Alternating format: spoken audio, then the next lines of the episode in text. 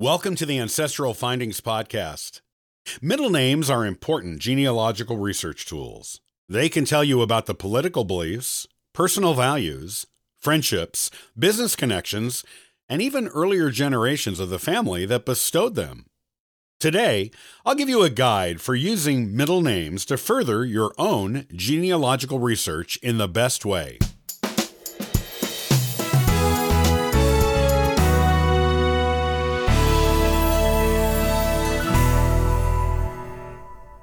If you've been doing genealogy for any length of time, you will no doubt have noticed the seeming significance of middle names in many families.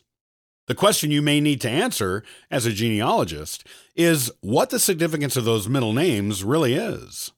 Answering it can unlock all kinds of clues to your family history.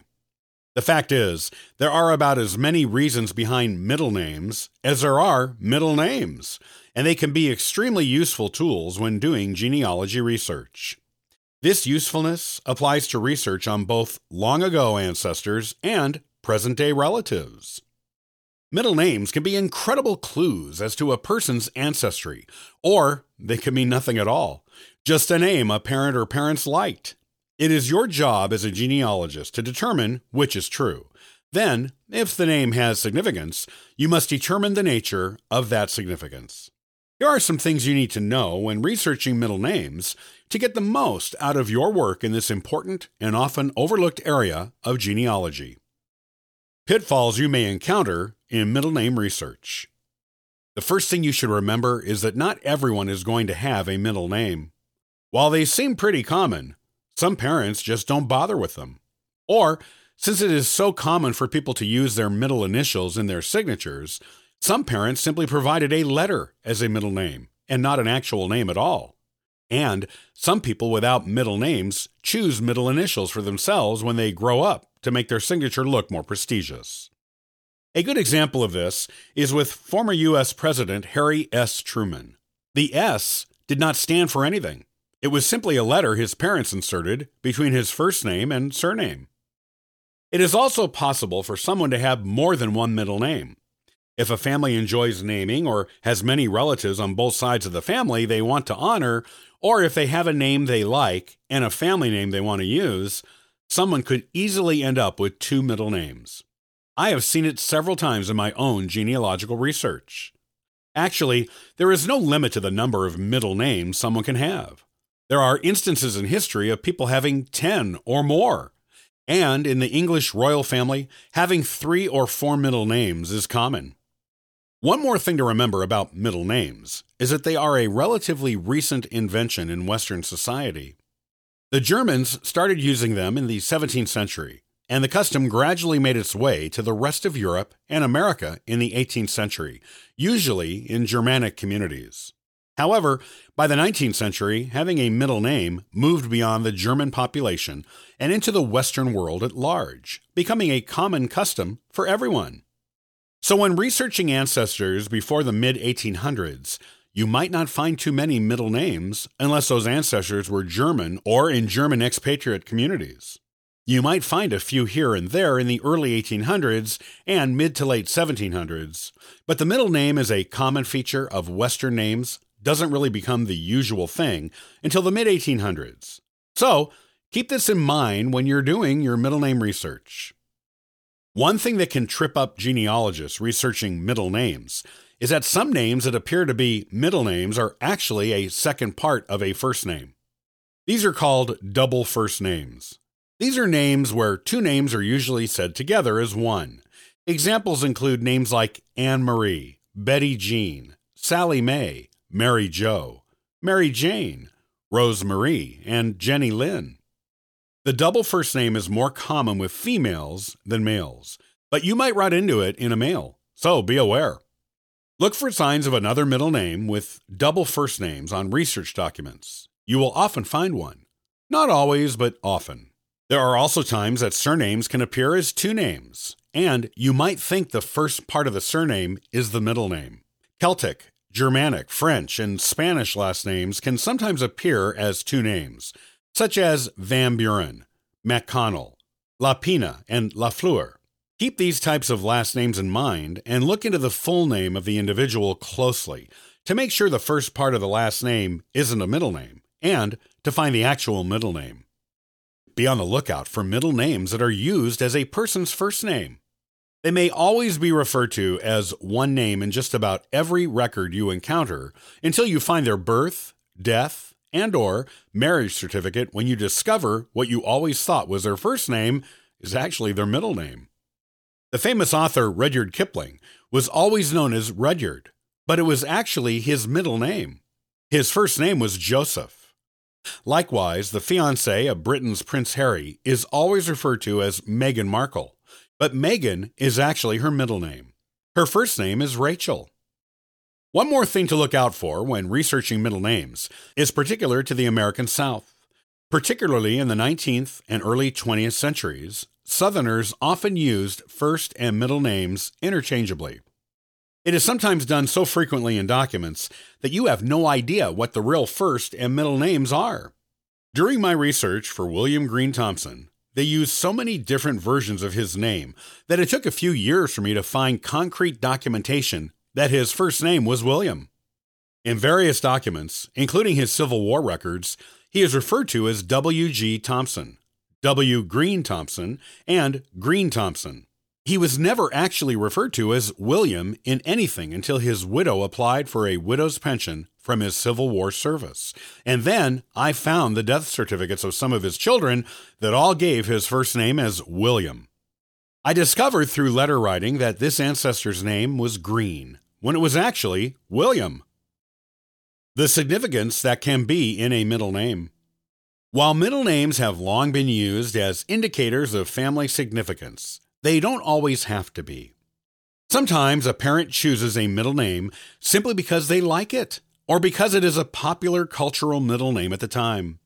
That is why you find so many women with the middle names of Marie, Jo, Lynn, and Anne.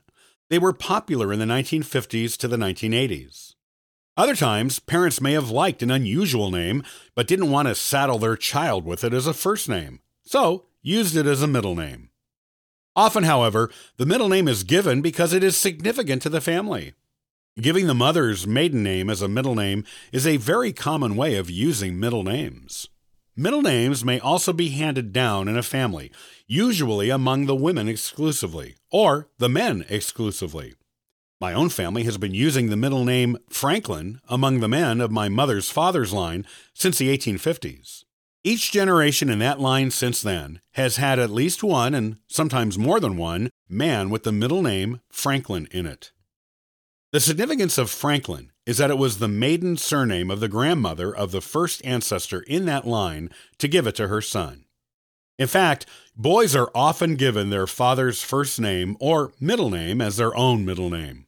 It happens with girls and their mothers too, but not nearly as often as with boys. My own family has three successive generations of men with the middle name of Francis. Middle name mysteries. Usually, if the middle name has family significance, it is obvious what that significance is and from where it came. However, there can be times when a middle name seems to have family significance, but that significance is not so clear. This is when you really have to bring out your genealogy sleuthing skills and do some deep research into not only your family, but the people around them, and even the times in which they lived. As an example, a branch of my family with a frustrating lack of records beyond 1813 has two successive generations in the 1800s who gave the middle name Baumgardner to their sons. I've long suspected that Baumgardner may have been the maiden name of the mother of the first son in that line to receive Baumgardner as his middle name. I know her first name was Lucille, but have thus far not found her maiden name. The courthouse in the county where they lived burned in the early 1900s, so any proof of her maiden name is gone, unless something new and previously hidden shows up. There were two Baumgardner families living near this family at the time a marriage to a Baumgardner could have taken place. And one of those two Baumgardner families had adjoining land to my family branch a daughter could have married into. However, extensive research on both of those Baumgardner families reveals no daughter named Lucille in either of them. What conclusion am I to draw? Well, there's several. One is that one of these two Bumgarner families had an unrecorded daughter named Lucille. The second is that the family, the Greenlee clan, were simply good friends with the neighboring Bumgarners, and the two families shared such a close bond that the Greenlees used Bumgarner as a middle name for their sons. Third, the Greenlees may have admired the Bumgarner family. Four, there could have been a nationally or internationally famous person with the first, middle, or last name of Bumgarner at the time. This shows that when the family significance of a middle name seems to be there, but its origin is not clear, one must not only research the family, but neighbors and even the people and events of the time period to determine if there is actually any significance to the middle name. I still haven't figured out the significance of Bumgarner to my 1800s era Greenlee clan, but since Bumgarner is an unusual name, and it was given as a middle name to two successive generations of boys in that family, it seems there must be some significance to it. If it turns out Lucille was a Bumgarner, then the middle name is a clue to the previously unknown maiden name of a female ancestor. Or it could tell me something about the social circle of the family or their values during this time period. I continue to research it, and one day I will crack the mystery open and find the truth inside. The values of your ancestors are often reflected in middle names. In the early 1800s and up until the Civil War, there were plenty of children born with the middle names of Washington and Jefferson. This can clearly tell you who their parents admired, and even sometimes what their political leanings were. After the Civil War, middle names like Lee, Jackson, Davis, Grant, Lincoln, and more prospered. Guessing the political leanings of parents who used those middle names with their children isn't difficult. And those middle names weren't always applied to boys. I have a great great great grandmother who was named Martha Washington Moneymaker.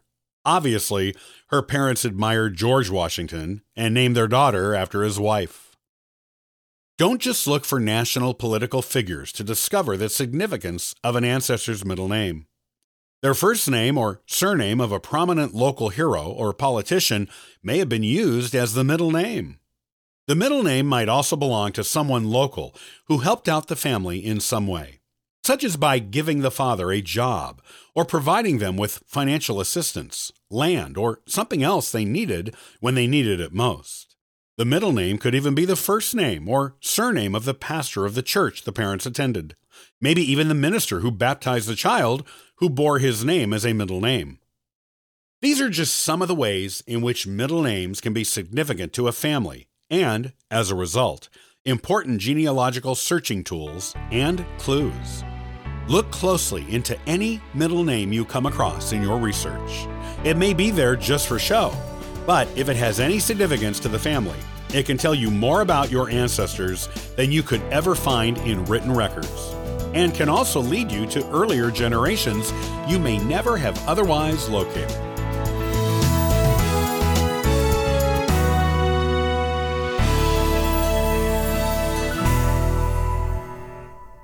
Thanks for listening to the Ancestral Findings Podcast. It is greatly appreciated. Be sure to visit ancestralfindings.com to download a free genealogy ebook and sign up for the weekly historical postcard giveaway. I hope you have a wonderful day and happy searching!